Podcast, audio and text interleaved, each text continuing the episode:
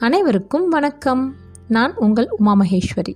இந்த உதன்யாஸ் பாட்காஸ்ட் மூலிமா உங்களை சந்திக்கிறதுல மிக்க மகிழ்ச்சி. நம்ம கேட்டுட்ருக்கிறது புருஷவதம். நேற்று இருபத்தி மூன்றாவது அத்தியாயத்தில் சிறுத்தையின் சீரலை பார்த்தோம். நிரஞ்சனர்கள் சிறுத்தையை சிவஞானி வீட்டுக்குள்ளே அனுப்புகிறாங்க அந்த சிறுத்தைக்கிட்டேருந்து எப்படி லாவகமாக புவனபதி தப்பிக்கிறான் அப்படிங்கிறத பார்க்குறோம். தப்பிக்கிறது மட்டும் இல்லாமல் அந்த சிறுத்தையை பிடிச்சி கட்டியும் வைக்கிறான். நிரஞ்சனர்களையும் ஒரு கை பார்க்குறான். திடீர்னு அரசரோட ஆளுங்க வந்து அவனை கூட்டிகிட்டு போகிறாங்க இன்ஃபேக்ட் கைது பண்ணி கூட்டிகிட்டு போகிறாங்கன்னு சொல்லலாம். பின்னாடியே சிவஞானி போகிறாரு. இதை தான் இப்போ நம்ம பார்த்தோம் போன அத்தியாயத்தில். அத்தியாயம் இருபத்தி நாலு நெற்றியை வைத்து சொல்கிறேன் இவன் ராசி விருட்சகம். உடம்பை வைத்து சொல்கிறேன் இவன் லக்னம் துலாம். கர்மஸ்தானத்தில் சனியும் சுக்கிரனும் இருக்கிறார்கள். லக்னத்தை கண்டுபிடித்து விட்டால் குருவையும் சந்திரனையும் சரியான இடத்தில் நிறுத்தி பார்த்து விடலாம். குருவையும் சந்திரனையும் நிறுத்திவிட்டால் மற்ற கிரகங்களை இனம் கண்டுபிடித்து விடல் எளிது. இவன் ஜாதகம் என் கையில் இருக்கிறது. இவன் போகும் இடமெல்லாம் சச்சரவு உண்டு பண்ணும் இயல்புடையவன். பொறுமை இல்லாதவன் தனியானவன். இவன் காசிக்கு வந்திருக்க வேண்டாம். இவன் பிறந்த திசைக்கு வடதிசை இவனுக்கு நல்லதல்ல. அது இவனுக்கு மரணத்தை அல்லது மரணம் போன்ற குழப்பத்தை கொடுக்கும். ஆனால் இதை இவனிடம் சொல்லி பயனில்லை. இவன் எதையும் காது கொடுத்து கேட்கும் பழக்கம் உடையவன் அல்ல. இவனுக்கு ஜோஷியம் சொல்லாமல் இருப்பதே உத்தமம் என்றார். சத்யஞானியிடம் அவர் வீட்டில் குடியிருக்கும் ஒரு சாது உறக்க பேசிக்கொண்டு வந்தார்.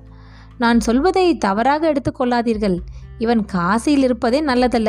அதிலும் நம் வீட்டில் இருப்பது நல்லதல்ல. நம் வீடு நீர் ராசி இவன் நெருப்பு. அவனுக்கும் ஆகாது நமக்கும் தொந்தரவு. அரசாங்கத்திடம் மன்னிப்பு கேட்டு இவனை அனுப்பிவிடுங்கள். இவனுக்கு தங்க இடம் கொடுத்ததற்காக நாம் தண்டிக்கப்படலாம். சாது பேசிக்கொண்டே வர சத்தியஞானி பதில் பேசாது அமைதியாக இருந்தாள். ஒருவேளை உங்களுக்கு சிரமமாக இருந்தால் அவனை வெளியேற சொல்லி நான் சொல்லிவிடட்டுமா? என்னப்பா செய்வது? அரசாங்கம் வற்புறுத்துகிறதே என்று சொல்லிவிடட்டுமா? என்றார். இல்லை பெரியவரே காசி இந்துக்கள் கஷேத்திரம். பரத கண்டத்தில் பல்வேறு திக்கிலிருந்தும் பல்வேறு மனிதர்கள் காசிக்கு வருவார்கள். நெடுந்தூரம் நடைப்பயணம் மேற்கொண்டு ஒரு கலவரத்தோடு காசியில் வந்து நிற்பார்கள். புரியாத மொழி புதிதான கலாச்சாரம் வழி தெரியாத ஊர் என்று அலைவார்கள்.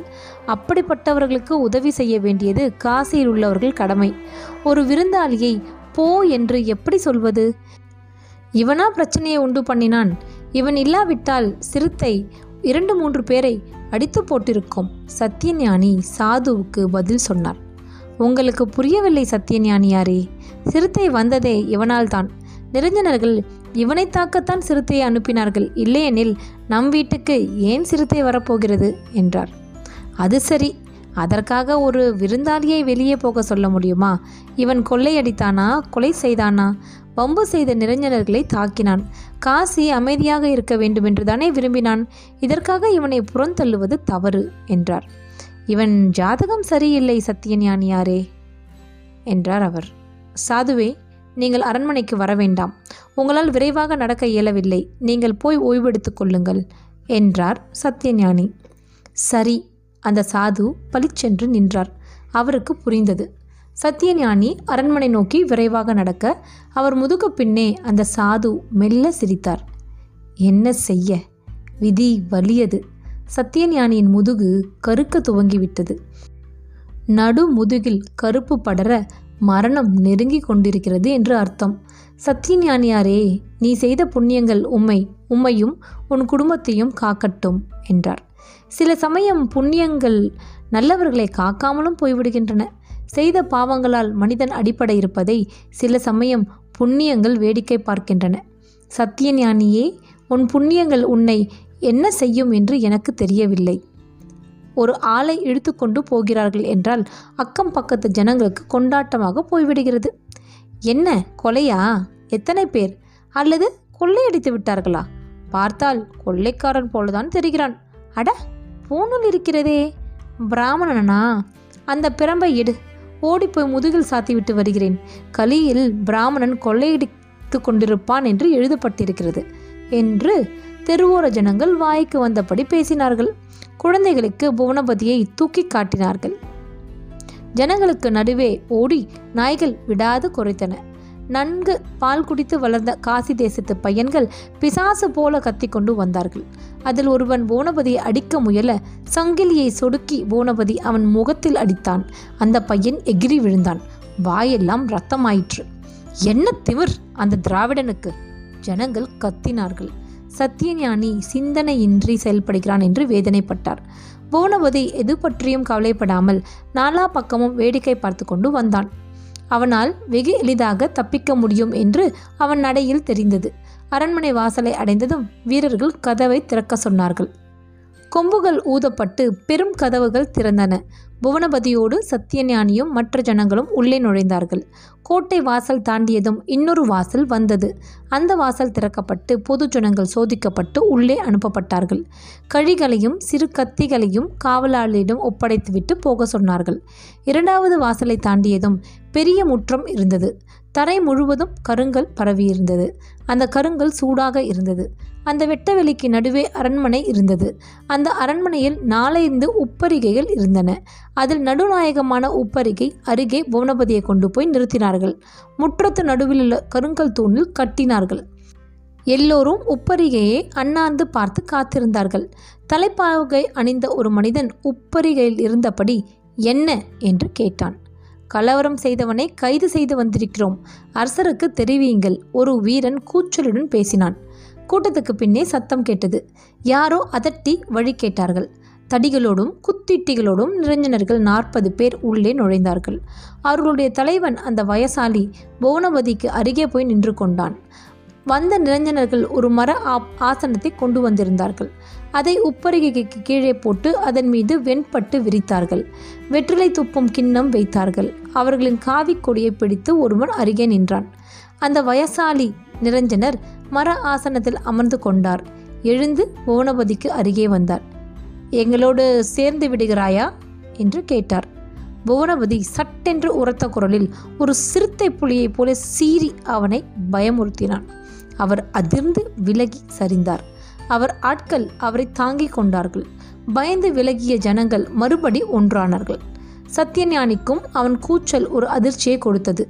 இவனிடம் ஒரு மிருகம் இருக்கிறது. என்று நினைத்து கொண்டார். என்ன சத்தம் அங்கே? தலைப்பாகை இல்லாமல் பெரிய சட்டையோடு கனத்த உருவமாய் முத்து ஹாரங்கள் தொங்க கையில் மோதிரங்கள் பல மின்ன அரசர் தூணை பிடித்து நின்றார். ஜனங்கள் எல்லோரும் ஆனந்தமாகி அரசரின் பெயர் சொல்லி ஜெய விஜயி பவ என்று கூவினார்கள். அரசர் அதை அலட்சியமாக ஏற்றுக்கொண்டார்.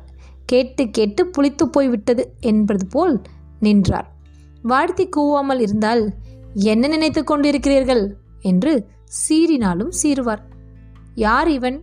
என்று அரசர் புவனபதியை உற்று பார்த்தார். தலை திருப்பி விழி ஓரமாய் அவனை எடை போடுவது போல கூர்ந்து கவனித்தார். அது வெறும் பாவனை. ஒரு எடையும் போடவில்லை என்பது அவரோடு பழகியவர்களுக்கு புரியும். அரசரின் கண்களில் ஒரு மக்குத்தனம் இருந்தது. அசைவுகளில் சோம்பல் இருந்தது. அவர் நிரஞ்சனர்கள் தலைவரையும் மதிக்கவில்லை. மன்னர் வாழ்க. மன்னரின் குலம் வாழ்க. அரசனே உனக்கு நிரஞ்சனர்களின் வணக்கம். மனப்பூர்வமான ஆசி. சிவனை வீழ்த்திய மாகாளி உனக்கு ஜெயம் தரட்டும். நிரஞ்சனர்களின் தலைவர் எழுந்து வெண்கல குரலில் பேசினார். இந்த திராவிட தேசத்து இளைஞன் இரண்டு நிரஞ்சனர்களை கொள்ளையடிக்கும் நோக்கத்துடன் கடுமையாக தாக்கியிருக்கிறான். கையில் ஆயுதம் ஏந்தான் நிரஞ்சனர்கள் இவனால் தாக்கப்பட்டு உயிர் ஊசலாடும் நிலையில் இருக்கிறார்கள். அது தவிர இப்படி செய்வது தகாது என்று புத்தி சொல்லி போன இன்னொரு நிரஞ்சனரையும் தாக்கிவிட்டான். பசுவின் பால் கொடுத்து நாங்கள் வளர்த்து வரும் ஒரு சிறுத்தையை தோலுக்காக கவர்ந்து போய்விட்டான். அதை சித்திரவதை செய்து தலைக்கீழாய் கட்டியிருக்கிறான் என்றார். நிரஞ்சனர்கள் தலைவர் பேசிக்கொண்டே இருக்கும் பொழுது பின்னே அமைச்சர் வந்து நின்றார். புவனபதி அவரை உற்று பார்த்தான். அவனை அழைத்து வர சொன்ன அமைச்சர் சரியான அரசாங்க அலங்காரங்களோடு நின்றார். அவர் அவனை கண்டு கொள்ளவில்லை புவனபதியும் அவரை தெரிந்ததாக காட்டிக்கொள்ளவில்லை முணுமுணுப்பாய் அமைச்சர் அரசரிடம் ஏதோ பேச அவர் தலை திருப்பாது காது கொடுத்து சொல்வதை கேட்டுக்கொண்டிருந்தார் சத்தியஞானியை அமைச்சர் சுட்டிக்காட்ட அரசர் அவரை உற்று பார்த்தார். இந்த இளைஞனை விடுதலை செய்யுங்கள். காசி சாதுக்கள் இருக்கும் இடம் காட்டு மிருகங்களை இங்கு யாரும் வளர்க்கக்கூடாது வளர்த்தால் கடுமையாக தண்டிக்கப்படுவீர்கள். மூன்று நாட்களுக்கு முன்பு வந்தவன் உங்களோடு எதற்காக சண்டைக்கு வர வேண்டும்? எல்லோரையும் வம்புக்கு இழுப்பதே உங்களுக்கு தொழிலாகி போய்விட்டது. இன்னும் நான் உங்களை சாதுக்களாகத்தான் பார்க்கிறேன். என்னை கோபமில்லாதவன் என்று பார்க்கிறீர்களா? என் கோபம் மிக கடுமையாக இருக்கும். நெருஞ்சனர்களுக்கு இது கடைசி எச்சரிக்கை. யாரெங்கே? அந்த மர ஆசனத்தை உடைத்து போடு. அரசர் எதிரில் அரசர் ஆசனம் கொடுத்தால்தான் உட்கார முடியும். நீங்களாக ஆசனம் கொண்டு வந்து அலங்காரங்கள் செய்து கொண்டிருக்க முடியாது. அந்த கொடியை சுருட்டு வெற்றிலை கிண்ணத்தை தூக்கி சாக்கடையில் எரி எல்லோரையும் வெளியே துரட்டு. சம்பந்தப்பட்டவர்கள் வந்தால் போதாதா? எதற்கு இத்தனை கூட்டம்? அந்த திராவிட இளைஞனை அரண்மனைக்குள் அனுப்பு அந்த கிழவருக்கும் வழிகாட்டு. அரசர் சத்தியஞானியை நோக்கி கை காட்டினார். முதல் அமைச்சரின் வலுவை பூனபதி புரிந்து கொண்டார். உப்பரைகையில் சிரிப்பு குரல் கேட்டது. இத்துடன் இந்த அத்தியாயம் இருபத்தி நாலு முடிவடைந்தது. ஒவ்வொரு சீனும் ஒவ்வொரு நிமிஷத்துக்கும் மாறிக்கிட்டே இருக்குது ஸோ என்ன நடக்குது அப்படின்னு நாளைக்கு இன்னொரு அத்தியாயத்தில் பார்க்கலாம். நன்றி வணக்கம்.